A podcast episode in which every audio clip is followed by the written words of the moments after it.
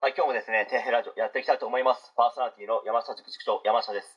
お送りする内容をですね、皆さんも役立つように頑張っていきたいと思いますので、よろしくお願いします。え今回はですね、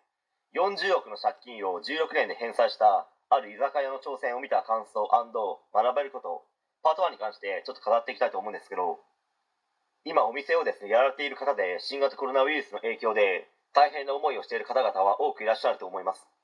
そこで何かですね、ヒントになることや勇気を与えられるのではないかと思い話してみることにしました。まあ、40億のですね、返済の内訳ですけど、月々3000万円ですよ。元本が2000万円で、利息はなんとですね、1000万円です。思わずですね、嘘だろうってなりましたよね。毎日のようにですね、催促の電話がかかってきたり、家にもですね、金を払えといろんな人が来たりしたみたいですね。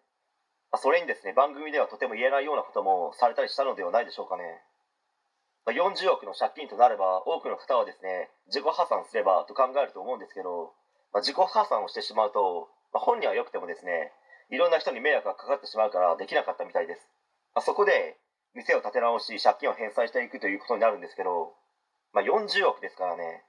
まあ、なかなかすんなりとはいかないかと、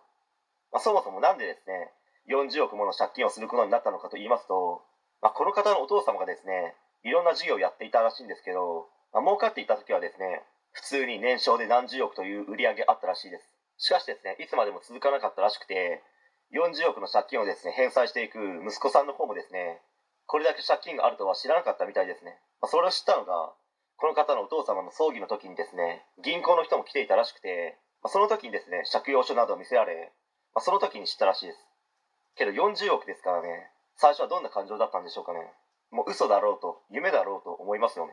まあ、当然どうにかしないといけないわけですから、まあ、不良債権となっている店は全て売り払い居酒屋一本で行くことになり、まあ、見事にそれが功を奏して徐々にですね売り上げも増えてきて借金の方も減り残りはですね22億になったらしいですね、まあ、すごすぎますよね。しかしですねまだ22億の借金があるのは恐ろしいですよね、まあ、その後はですね徹底的にコストの削減をし人件費を減らし経費の削減をですね突き詰めていった後に大事件が2つ起こることになります、まあ、続きはですねパート2で話してみたいと思います。はい、えー今回は以上になります。ご視聴ありがとうございました。できましたらチャンネル登録の方よろしくお願いします。